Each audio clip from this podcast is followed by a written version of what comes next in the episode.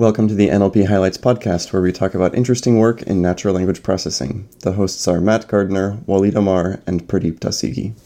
All right, today our guest is Ellie Pavlik, who is an assistant professor at Brown University and a research scientist at Google. Ellie, welcome to the program. Thank you. Good to be here. So, we have these huge pre trained language models these days um, that intuitively seem to capture some notion of like language, of English, or whatever language they're pre trained on. But what a lot of people are thinking about these days is how do we actually know in some concrete quantitative sense what these models know about language? And ellie you've done a lot of work in this direction. There are a few different ways to try to answer this question. Uh, do you want to tell us about what some of those ways are? Yeah so i think kind of at a high level it's a very exciting topic to me and it's it kind of represents somewhat of a pivot i think in nlp right? Like i remember um like when i was in grad school or uh, quite recently, like there was this uh, very definite feeling of NLP as being like we're an engineering field, so the question of like does the model know language was always very much in task specific way. Um, so it was like these kinds of debates about like what are the right parts of speech, what should a representation of language have in terms of parts of speech or syntactic structure, or like those kinds of discussions about language representation. We could kind of punt on all of them, right, and just say like I don't care. Like I specifically remember hearing people saying things like the right representation is whatever representation allows me to do machine translation well or allows me to do summarization well or something like that. And I think now that we've shifted towards these deep models and specifically trying to do these general purpose language representations, it's like opened up this can of worms, which is kind of a hot mess. And I think that's what we'll hopefully talk about today in terms of like how we start to how we start to try to measure these things quantitatively. So that's not just like philosophical just debates about what language should look like. But yeah, we definitely can't just use this task specific way. And so the the kinds of methods that um that people have started inventing, I think there um there's like a lot of room to kind of pick through these and think about like what makes sense, what doesn't make sense, what is it we're trying to do. Yeah, yeah. So, so I guess you mentioned there, like for machine translation, what representation should I use? And previously, people like people tried um, syntax-based machine translation, different uh, and phrase-based and token-based. Like there was a progression of using different kinds of representations to do machine translation, and now it's all end-to-end. And I guess so. You you brought up like what representation should I use? Well, now it's it, that's not the question anymore because it's like we, we don't really know what representation the model is choosing to use. And so instead of trying to answer the question of what, what representation should I use, like what, what representation works best, it's what representation did the machine figure out? And we're trying to like understand what's going on here, right? Right. It, I mean, it's definitely like that's where a lot of, I think, the kind of specific methods that we're we'll probably talk about today are kind of when a model was trained to do a task, what representation did it end up choosing and what kind of fell out to some extent for free. Um, but I think then there's the larger question of is is that the right representation or is that a representation that'll allow it to do all of the tasks, right? And so a model trained end to end to do sentiment analysis might not end up learning something about syntactic structure, deep syntactic structure, because it's just not that necessary for sentiment whereas other types of tasks it might be quite different. And and there's some assumption i think all of us that there is some the right representation of language that allows you to do all the tasks. And we're hoping we kind of get there. But in the meantime we're saying like on each of these specific tasks what is the thing that fell out of each of those? Yeah yeah that's a great way of thinking about it. You you can imagine i want to do some particular end task. And the recommendation today is to do huge language model pre-training on billions of tokens of text and then learn some representation of language from that and use it to fine tune a model on whatever task you care about.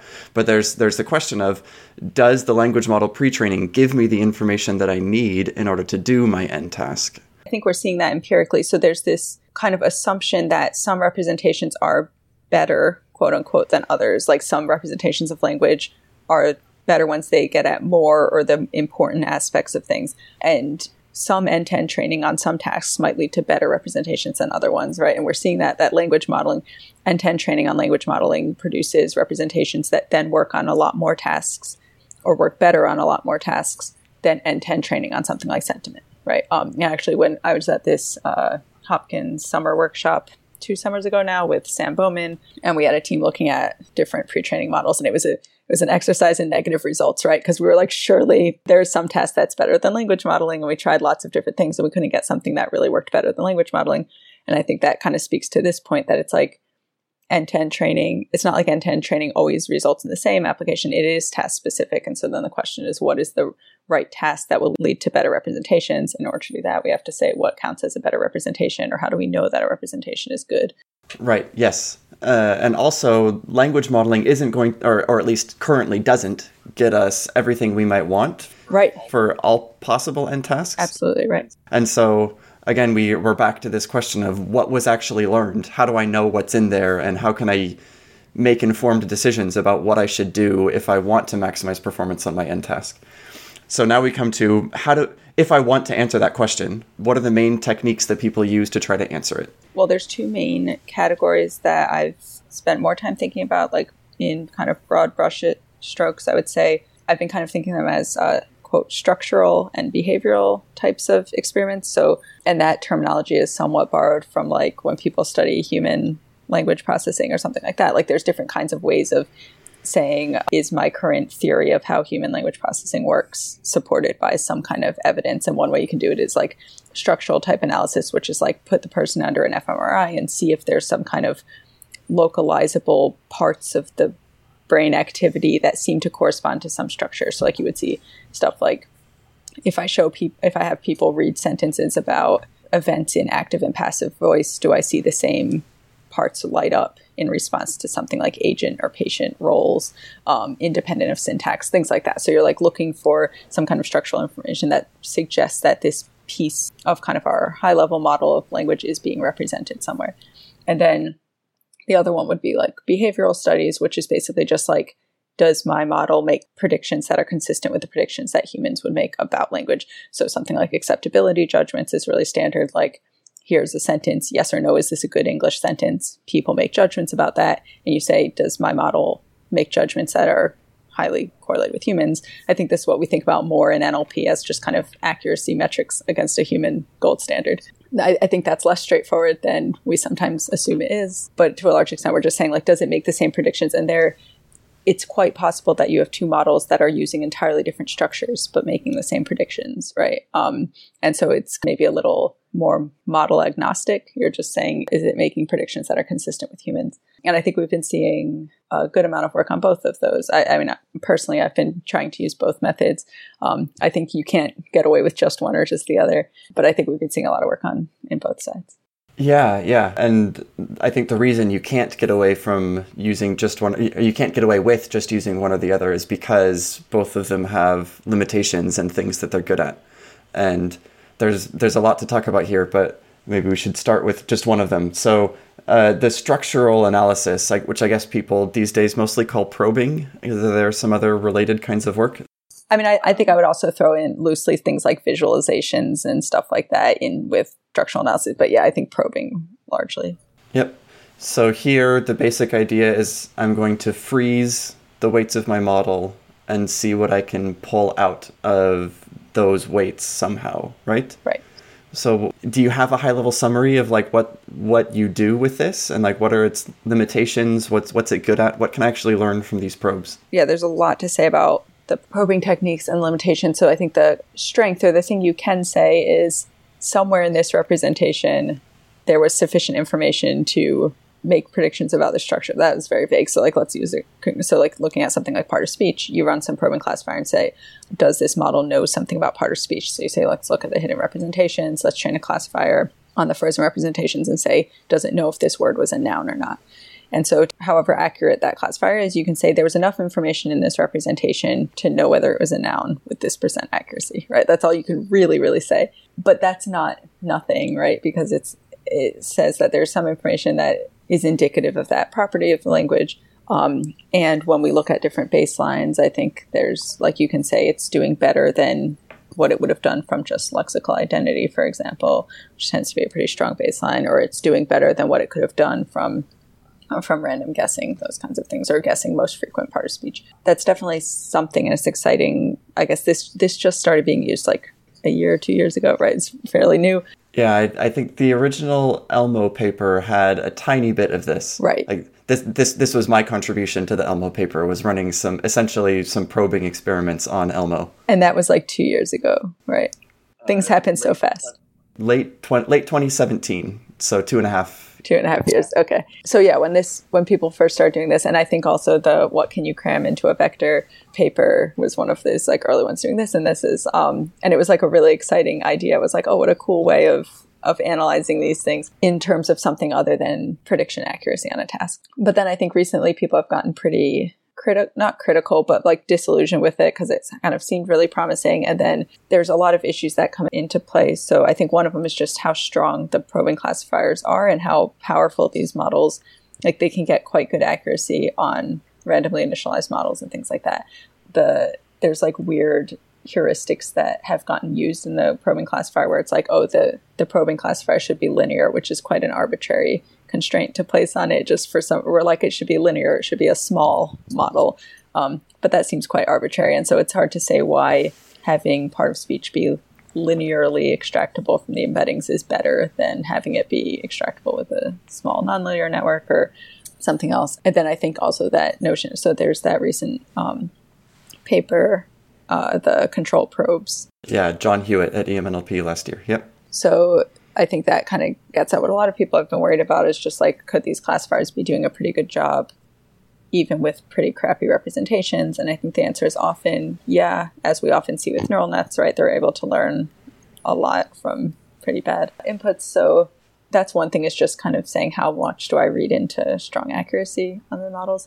The other issue, I think, which I've been more interested in, is like the causality aspect of it. So the fact that the representation uh, does contain some information about this isn't nothing, but it, it says very little about whether the model is using it or using it in the right way and how important it is in the representation. So like you could kind of incidentally have coded a lot about part of speech, and that doesn't mean you're actually sensitive to it in the ways you should be sensitive to it in any kind of downstream task. Yeah, yeah. I think you could summarize almost everything you said in just the simple you have to take the absolute probing numbers that you get with a major, major grain of salt because you really can't conclude hardly anything at all from the absolute numbers that you get out of a probing classifier. Like if I get 97% part of speech tagging accuracy or constituency label um, like the, the let me back up for listeners. One one probing task that you might do is take a word in a sentence and predict for just given the representation of that word in a contextualized embedding, predict its path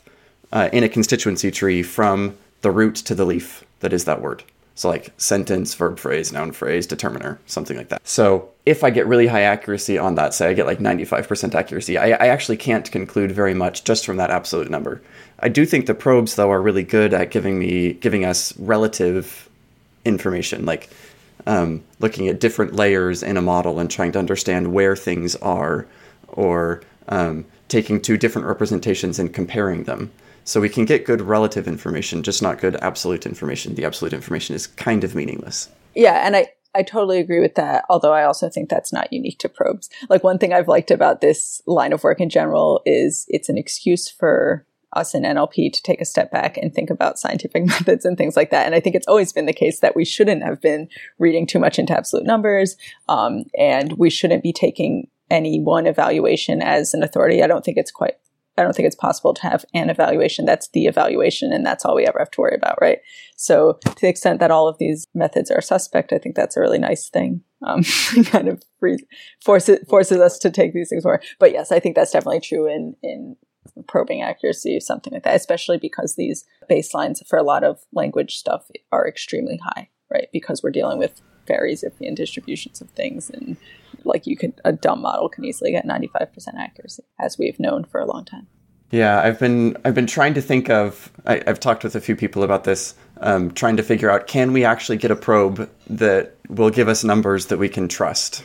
And it's hard to think about how to do that what do you mean by trust I, I mean i don't not trust the numbers it's the oh, interpretation of the number yeah yeah, yeah. Get absolute numbers that if if I get very high absolute numbers, I, I can actually claim that the model has something about that linguistic phenomenon. To be to like we can actually pose this question precisely, which is let's say I, I uh, this this comes from discussions I had on Twitter with Emily Bender about can you learn meaning from form. So so Jacob Andreas in that discussion said if there is something in my representation that is isomorphic to some linguistic phenomenon, then you can if like across the board there's this isomorphism between the language model's representations and the the meaning, whatever it is that you want to, that you that you want to extract, then you can say, okay, the language model has learned something interesting here. Anyway, I don't want to put words in Jacob Andreas's mouth, and that this isn't entirely the point, but that we can precisely characterize this problem as: is there an isomorphism from my language model representations to part of speech categories? And can I find that isomorphism using only a part of this of, of, of the input space? And if I can find it using just part of the input space and it generalizes to the rest, then I can claim that there is something in that representation that knows about part of speech as we define it. Does this, does this, do you buy this? I think yes. Um, and I think this is where I get into the why we need the behavioral side too, or why I think that this area is quite a bit more complex than we often think of it. And um, and so one of these notions I spend a lot of time talking to like linguists and psychologists too. And I think these notions of there being a set of part of speech categories that this is the set and they should be represented. The, the, the, idea that we know what the model is that the neural net should be learning and we're trying to map it onto that, I don't know that we can take that for granted. And so, like, to the extent that you say, like, yes, if there was, if there was some fixed set, if there was a meaning representation that I knew existed, and I can learn some model um, like if you can take as given the fact that there is some target representation you're trying to say did my neural net learn that then yes but i don't actually know that i believe that that exists um, and so maybe that makes that almost a moot point or it seems like we, we would want something that would yeah yeah.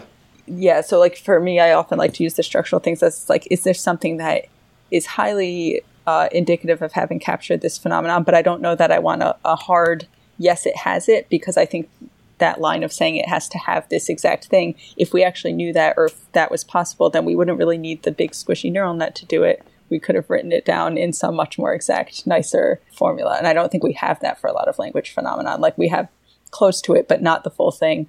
And part of what's really interesting and kind of exciting is the fact that these neural nets that don't have that thing are performing so well. And we're trying to figure out what part of that thing do they agree on? Do these competing models, like much more structured symbolic models and softer models, what parts do they agree on? Like, is there a notion of part of speech? And that we're seeing yes. So I've seen like a lot of these probing classifier results as quite encouraging kind of a win for a lot of linguistic theories that are like, if you want to model language, you're going to need some kind of notion of these types of things. And we're seeing that, yes, it's true that models that do this well had to kind of, these notions had to emerge. But I don't know that once we have to get on an exact set, like we have to specifically say this is the actual part of each sequence for all of these, and it exactly maps onto it. I don't know that we can do that, so I think I would be hesitant to pursue some line of work that assumed that. Right, right. Yeah, this is really interesting. You highlighted to me like how, many different questions there are that we could be asking with all of this stuff. There, there are questions about language, like what are the part of speech categories, and is there a computational way that with these language models we can try to answer some of these questions? Like, I'm not a linguist, but like there, there's at least a little bit of potential here to try to answer that kind of question. There are also like learnability questions, like what falls out from a like an more an NLP kind of perspective, like given that I train this model on language, what falls out? And is it is it at least close to stuff that linguists know about, even if the things that we've defined in linguistics aren't aren't perfect? Like what's what's what's there? Right. I think that yeah, I think it's actually really or maybe I'm just biased by what I've been thinking about recently, but you can definitely flip it on its head and try to use it the other way around. And so like you think about kind of when we back in like 80s and 90s in NLP incorporating or kind of the work on computational linguistics and bringing ideas from linguistics into NLP. It was like linguists have these models. Can we use them to help improve uh, computational models? But now we're seeing these other things where it's like, oh, these models have empirical success. Can that help us inform the models of like, yeah, what categories are there or what structures are there? And I think that seeing what kind of falls out is a really promising or at least very interesting direction. Um, that said, I, I, think what you were describing about trying to say, is there like a perfect mapping between these two spaces, is a relevant piece for that, right? You would be saying, like, what is the symbolic model that most closely describes what the neural net is doing? But I don't know if they'll ever be the same model. I, I definitely agree with that. yes, yes. Uh, okay, this has been a really interesting discussion about probes. Um, you you have what I think is one of the best works on um, these kinds of probing models, and I wondered if you could tell us about some of the details of this. This is a paper that you published called uh, "BERT rediscovers the classical NLP pipeline." Do you want to tell us what what's going on in this paper? Yeah, so I think this actually, I mean, it segues nicely out of the what we're just talking about, where we want to say like these models are uh, maybe it's almost a, a negative. So it's like uh, so these models have good empirical success, and we're trying to say, does this tell us something about what representations of language lead to this kind of empirical success? And so what we were doing in that paper was we were saying we know a lot about the kind of traditional pipeline that we've spent a lot of time building that was highly informed by linguistic theories about we have parts of speech and then parts of speech should inform for example parsing, and then parsing should inform, for example, co-reference resolution. Um, and if you were to build or like you download the spaCy or Stanford NLP pipeline, you'll like explicitly see these kinds of steps. And if you want to do something like constituency parsing, it will have to run a part of speech tagger first. And so we were saying, well, we've been using these probing classifiers to look at these different specific tasks like part of speech and constituency parsing. And so then the question is um, within these neural networks, is it using them in the way that we'd kind of expect given the pipeline? Or is this information being encoded in a way that's suggesting that that's consistent with this pipeline? Um, I should also just give a shout out to Ian Tenney, who's the first author on this paper, um, and a lot of great work and a lot of great ideas in here. For his. So what we wanted to do here was say, let's, let's train these kind of probing classifiers for a lot of different tasks that exist in the pipeline, and let's train them at every level of these very, very deep networks.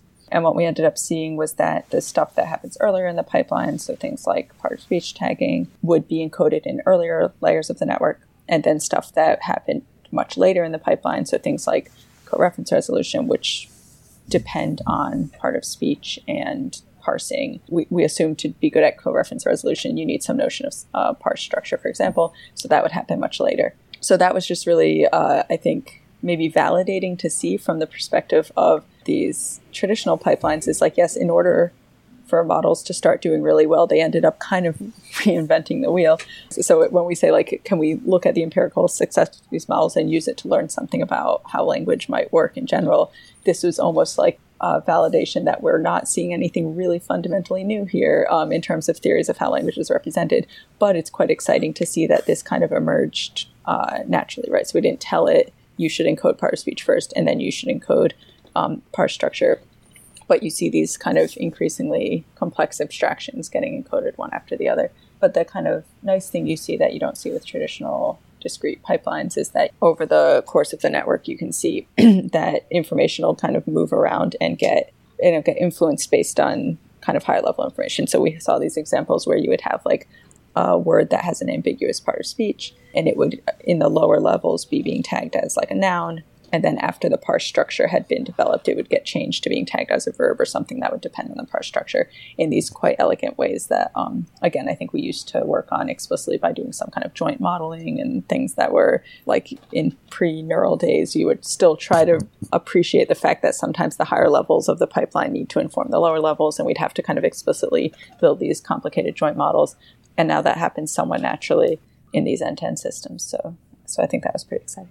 Yeah, we, we were talking about absolute numbers versus relative numbers. One reason this paper is informative and like really useful is that it really is only looking at relative performance, and you can say like, get like I, I probe each layer in some way uh, of BERT, and then because I I'm actually looking at this. That, oh, you do have some columns in your paper that, that say absolute numbers, but they're really not highlighted at all. And almost the entire paper is just focusing on relative judgments.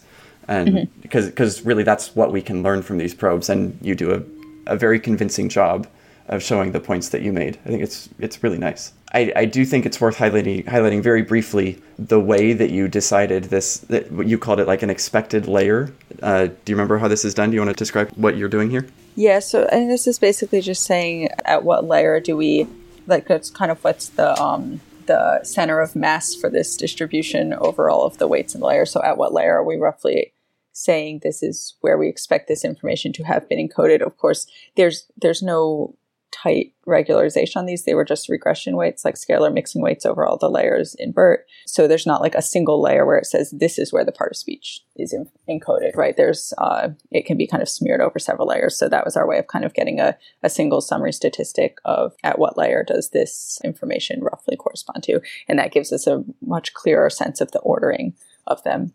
We also, you, you can see, and this is where you talk about the absolute numbers, we have a lot of metrics. We got very metric happy because of the issues that you were talking about, right? Like no one metric will really tell the whole story. And so we wanted to be very honest with what's going on. So like we also have this notion of kind of how many new examples are you getting correct at each layer.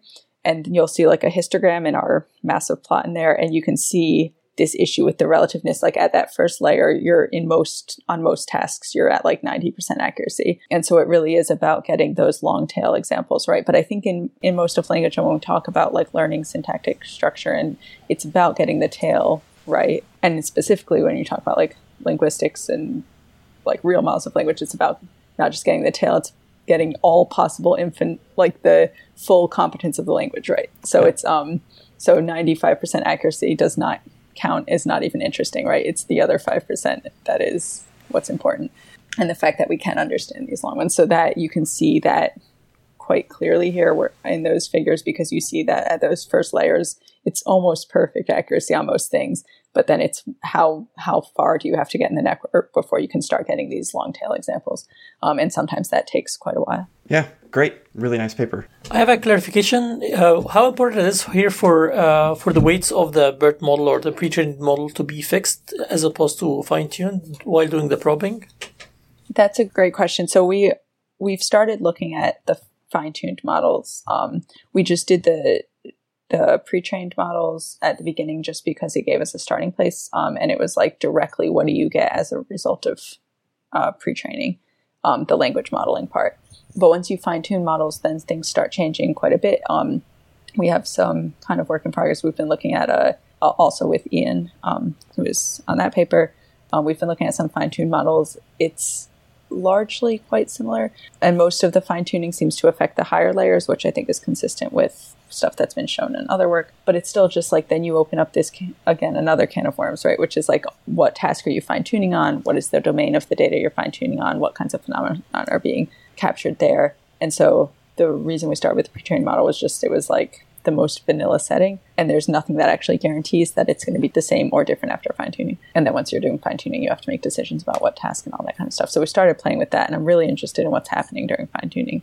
My instinct right now is a lot less than than we think, right? Like so not actually that much exciting stuff seems to be happening during fine tuning. It seems to be quite shallow updates to what's going on, right? So it's just kind of top layer. It's not really doing big rewrites of what is syntax and things like that. Yeah, but I think that that's a whole separate set of experiments we need to run to really know what's the difference between the pre-trained and fine-tuned models. As we were talking earlier, like really probing helps when you look at relative numbers with the comparison between the fine-tuned measurements uh, for probing tasks and the pre-trained fixed weights. Would it indicate anything for you if you look at them? The difference between the pre-trained and the fine-tuned. I think if there were a big difference, relative difference, yes, I think that, or like relative to pre-trained if fine-tuned showed a big difference that'd be very interesting. One of the first things we did so i, I made this point so this is kind of ongoing work we don't have anything to point to which is just means i'm just going to spout vague stuff and no can fact check me on it. Um, but we'll, we'll, have stuff out soon but we've been looking at um, so yeah this kind of question of the model is representing these features but it's clearly not using it. Uh, so there was some work i did with tal linzen um, and tom mccoy his student where we showed that like if you if you have these kind of template um, examples where you make little syntactic manipulations, it confuses these models, these fine tuned models. So it's like they're not exploiting the fact that they have syntactic information, even though our probing studies suggest they do have syntactic information, right? So the first question is like, well, maybe during fine tuning, it just zaps all the syntactic information. So maybe if we reran all these probing classifiers on the fine tuned model, they'd be at very bad accuracy but that's not the case, right? Um, and I think I would have been quite surprised if that was the case. And so that's your question: is like, would the fine tuning just eliminate all of this rich syntactic structure that was learned during pre-training? But we don't see. It does not seem that that's the case. So there's something else going on. That's the model has these features, but it doesn't necessarily use them. Got it. Thank you. Maybe one way to describe that is that the fine tuned model learned some way of performing its end task without really needing all of the, the stuff that it learned from the language model pre training. Right, right, right. Which is, I think, is quite unsurprising. It's like disappointing but unsurprising, right? it's like, like I see what you did there, and I'm just, I just have to say I'm disappointed. language model, but like the, uh, because it's like whenever we train these these discriminative tasks, there's just a lot of easy, cheap tricks that they can exploit, and the model has no incentive to prefer to learn to use subject object relations when it can just memorize lists of words. Uh, other discussions, and I've talked to people in computer vision. I think the another assumption is that the generative nature of pre-training just incentivizes much much better models and richer structure and then we fine tune on these discriminative tasks that just don't need that it's like easy to come up with kind of cheap tricks to learn discriminative tasks that you can't get away with if you're actually trying to model the full distribution of all the observed data. So so that disconnect might might explain some something. Yeah, I think one of the challenging things that we as a field will have to figure out is given these models that clearly do have some pretty I, I, wanted to say deep, but I don't know that's quite the right word. But, but do have non-trivial understanding of language phenomena from their pre-training. How do we get them to actually do something with it in a in a way that that's like meaningful? And it it, it sure seems like they aren't, even even though they have the like some they, they know something about language, but it's just a bunch of cheap tricks in in the models that we actually use. Right, right, right. Uh, I'm wondering if it makes sense to uh, to have some guidelines for like how to prepare a data set when you're doing the probing to avoid some of these cheap tricks. You know, the model could leverage. Like, ideally, would like maybe all the words in the test set to be unseen in training. That's probably not easy, you know, to find sentences with no overlap. But I imagine like we can have like a softer constraint uh, while constructing the data set. You mean in the training and testing of the probing classifier? Right. Yeah, I think like the more held out, the better, definitely. But I think to me, if this feels like baselines is your best bet, right? Is trying to make sure you're really clear, and then and then focusing on relative performances, um, because I, I've just not yet seen a successful attempt to build a data set with no artifacts. So there's always some kind of artifacts, right? Um, and and especially the smarter these models are, then the more uh, buried the artifacts that they're exploiting become. And for things like syntactic structure, it can be really hard to say that like this is actually structure versus just a really deep correlation of groups of words, like it, it gets quite hard to really remove all of the things it might be exploiting. Yeah, so I think that in my opinion, the best practice is reporting lots of baseline numbers and at a minimum doing the kind of control probe type stuff of saying like what if you randomly initialized and things like that. But then maybe even reporting for several different probing classifiers on maybe some different initializations and splits and giving intervals and those kinds of things that just make it clear how interesting is the relative performance gain, maybe. Right. And the baselines are always like one of the layers in the network, or are there like other baselines that you're proposing or that you're thinking people should uh, typically use when they're doing probing? Um, yes, let me think. So we're talking about, let's say, something like the part of speech one. The baseline we've been using most that I quite like is just the the first layer of the network right um so like that basically tells us like what if you just knew about this word like you just knew the identity of the word but then we've also like so in the precursor to the rediscovers the pipeline paper was our ICLR paper where we were doing this probing there. There we also did like increasingly large window size on each side. So you're saying like, what if you didn't just memorize the word, but you basically rem- memorized this five word window? What if you looked at the whole sentence? So we did a lot of things that were like, what kinds of things might you be exploiting other than actually what's encoded about this word at this location in the sentence? None of them are perfect, but you do see that they do start to close the gap. And so you like maybe you could explain the same relative improvement as instead of the model having encoded something about parse speech, it's just packed into the representation of this word, a representation of its neighbor words as well. Um, and maybe that would be enough. And it, this is like the fancy 2020 version of we built a trigram model instead of a unigram model or something. And that's kind of what could be happening. And so I think having those kinds of baselines help quite a bit. But then other things you can do with data sets, like making trying to remove heuristics to the extent possible, having the data sets be more held out, or even pathological. Um, and this maybe gets into the behavioral type studies. Like if you say like the heuristics you could have used at uh, train time will give you 0% at test time, right? Like by inverting all of your compositions or something like that. Like every word that appeared as a contradiction in the training set is now an entailment in the testing set, something like that. Yeah, so going back to the isomorphism stuff that I mentioned earlier, I, I, I think the way to solve Waleed's problem, um, like to build a data set in a, at least it, it's easy to think about this in a toy two dimensional space. Like I take, say, the upper left quadrant and I use that that input space only to learn an isomorphism, like to essentially to learn a classifier to what my output space should be. And then if it generalizes to the other three quadrants, then I can make strong claims about the underlying representation. And so if you can actually partition your space this way, this is essentially between train and test of the probe of the probing classifier. If you can actually partition the space, then you can make strong claims. The trouble is, it's not really clear at all how to do that with language. Right, right, right. And Nelson Liu, uh, I got Nelson tried to do this because uh, I was like, "Hey, we should do this because this seems like the right way to do it." He spent some time trying to figure out how to do it. Couldn't really figure out a good way to actually split the data. What did he try? Because I, I can't picture how I would do this with language because it's so structured yeah, it's like you get closed class function words like the and uh, and like you, you would have to have it such that all of the all of the occurrences of the are in the train set and all of the occurrences of uh are in the test set or so, something like this. But then you also, as you said, have to think about determiner noun combination. Like what if it's just that structure and so you have to split across that. It's so it yeah it gets really messy. It's easy to think about in a toy space, but like impossible for these super high dimensional spaces like language. Right. And and I think actually this gets to another question that's come increasingly kind of in this space, which is like, what is a fair generalization to make? I'm not sure that there is any model of human language that says you should know what a means, having only ever heard what the means. Like, there's that's just not really a sensible thing we would expect any model of language to be able to explain. That's not a generalization that kids can do. So, so that's not actually what we're saying with this. We're saying that in my representation learning, I got to see all occurrences of the and uh and whatever.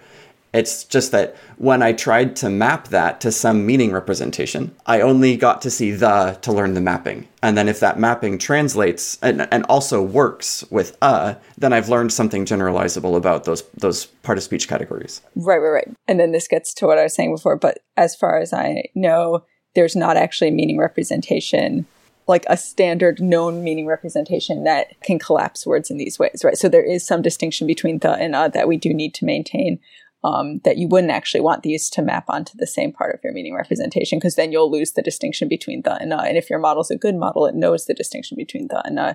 So there's some weirdness. Well, right. This is this is why the mapping um, like would pull out the part of speech. And so, like, I, I can learn several different mappings to learn different things, like maybe definiteness or whatever. And so, the mapping that is like, this is a determiner, that should generalize, hopefully. But your your point earlier is it still stands that like part of speech is fuzzy. When we get to boundary cases, it's not really clear what we should do. There, there, there are reasons why you shouldn't ever expect something perfect in this mapping. I think this is a, a great time to pivot to the behavioral testing that you were talking about. I guess we've already gone almost the length of a full episode just talking about the probes, but I, uh, I think it would be nice to talk for at least a little bit about the behavioral testing. What is this and how does it work?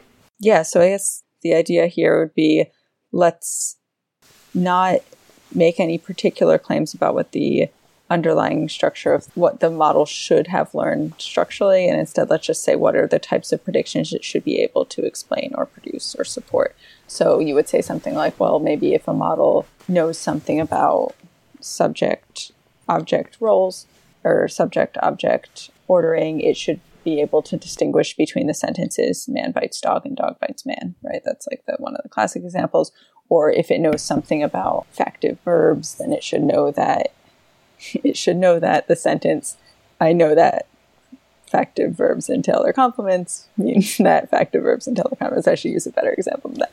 Something like I know that Sally is from Chicago entails Sally's from Chicago. So you could set up these kinds of entailment type tests or uh, paraphrase tests or acceptability tests that are supposed to, that if a model has a good representation of some particular structure, some particular lexical knowledge, then it should make correct predictions on these inferences.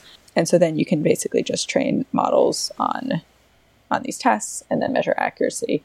And then you assume accuracy is a proxy for having represented that structure, that feature, that aspect of language enough to make good predictions about it. I guess the the main challenge here of a behavioral test versus a probe is that the language model can't do the behavioral test without additional training, right? Its output space is it's typically a generative model either over masked words in a sentence or next words um, or something like this. But the, the, the behavioral test that you want, the model isn't trained to, to do this. So, how do I actually do a, a behavioral test on something that was trained in a gener- generative way? I think that's often true in general, although that's not the distinction I would make between structural and behavioral types of things because, like, you okay. could. Um, so, like the Linzen and Yoav Goldberg style subject for um, agreement tasks are directly an artifact of the pre-trained language model. You just say predict which word comes next, but that would still be somewhat of a behavioral task, right? I, I would think um, because you're just you're not saying yeah, and and I think other ones that where people look at things like correlations with surprisal measures or something in humans, like you can imagine something like that. But more often than that, we're we design something like an entailment set, and a lot of the work that I've um, been involved in has been like entailment style sentence pairs. And then, yeah, we have to fine tune a BERT based model um, to do this test specifically. And that introduces quite a lot of confounds um, because the um, because then you have to train it on some tests. And then I guess this gets at the issue with you have to train probing classifiers too, but you have to figure out what kind of splits there are, what kind of artifacts are being introduced in the training set. Um, you have to make assumptions about the form of the the fine-tuned classifier and model, and now you've introduced a lot of stuff beyond what was directly an artifact of the pre-trained model. Right? Yeah, yeah. I think that's a, that's a good characterization. I guess if you want to do the non-fine-tuned behavioral test, you have to figure out how to test the phenomena that you care about in a way that doesn't require fine-tuning, which is challenging. Yeah, I think this is Adam Poliak's paper and Ben Van Durme and the, that lab has used the phrase recasting quite a bit in this way. And I think when people talk, and I think there's been other work where it's like turn everything into a language modeling task or turn everything into a QA task. And I think it's actually not. Uh, so that's basically let's redesign the task in such a way that um, that it fits the form the model is explicitly trained to do. Hopefully, without then needing to do a ton of fine tuning. I think the the work on like using language models for common sense reasoning and knowledge based completion and stuff would kind of fall into that. It's like, oh, instead of asking questions, let's just have it complete, fill in the blank, and see how well it does. I have mixed feelings about this. I like at one level, the format in some sense probably doesn't matter in most cases. Like if you do it with a language model versus if you do it with a sentence pair classification like NLI, or if you do it in like a question answering format, these are basically isomorphic to each other in most cases, and you can like the information content in all of your examples is basically the same. And so the reason you might want to do it is if I have a model that was trained in one way and I want to ask things about what it can do without introducing confounds, then I might want to like recast things in order to probe that kind of model. Right, with anything where you have to fine tune. I think this gets at the issue of what's a fair generalization task that we were just talking about. So, like, if I've trained a language model and now I'm trying to test an NLI, there's a bit of work that needs to be done to just train the model about like the shape of the NLI task. Like it just needs to know what are the inputs, what are the outputs, what do I care about here? And so that requires it to do a ton of additional training where it could learn all sorts of new things, and people generally want to avoid that. Um, but then if you have a model that was trained on even if you have a model that was trained and it kind of knows the quote shape of the task, you still end up with these issues where it's like, did it actually get exposed to enough data of this phenomenon that we should have expected it to learn it. And I think this is what's come up quite a bit with um, questions around kind of compositionality and syntactic structure and things like that, where it's like, is it fair to assume that the model could have learned this relationship between, for example, like uh, this verb and particular constraints on its arguments or something like that? Um, and you're like, well, if it's only seen any verbs of this type five times during training, 10 times, 100 times? Like, what's enough times to now hold it responsible for having learned that? And I think often we kind of throw up our hands and maybe that's fine. And we say, I don't know, I'm just asking, did it learn it? Not, should it have learned it? But then to the, when we start doing the analysis, we often then have a little more evaluative aspect and we're kind of like, disappointed that the model didn't learn it and we're not sure if it's an architecture issue or a data issue and that kind of opens up that that whole avenue of investigation Right. I, I, guess you, you can't even go down that avenue of investigation until you're able to ask and answer the questions, right? So figuring out what the right way to ask it is then lets us ask further questions about if it if it doesn't know this, why not? Right. Right. So I think we're running a bit low on time. Do you have like a two minute version of what your favorite behavioral tasks are? No, because so, and I will say why. Um, yes, we didn't get to get into it. I think one of the a separate bit of work that, um, or kind of parallel work to this, has been figuring out what the human upper bound on these should be, and I think that that is actually incredibly hard. And um, and so I kind of like to use the fact that we're doing all this probing work as an excuse to revisit what is it that we know about human language processing or how do we know that humans have these structures or have this behavior and we probably shouldn't be taking all of those things for granted? Like now is a good time to revisit what are properties that language should have. Um, so i think i do actually have a favorite task which is i still like the entailment nli task. It's like entailment in quotes. It's not really linguistics entailment. It's like nlp entailment. But i like this kind of natural language inference task where it's like read some sentence draw some conclusions about the world. Now, now, uh, say yes or no to other sentences based on your current model of the world. Like that's kind of how I think of the task. I think it's pretty elegant, and most things could be mapped onto this format in a very natural way.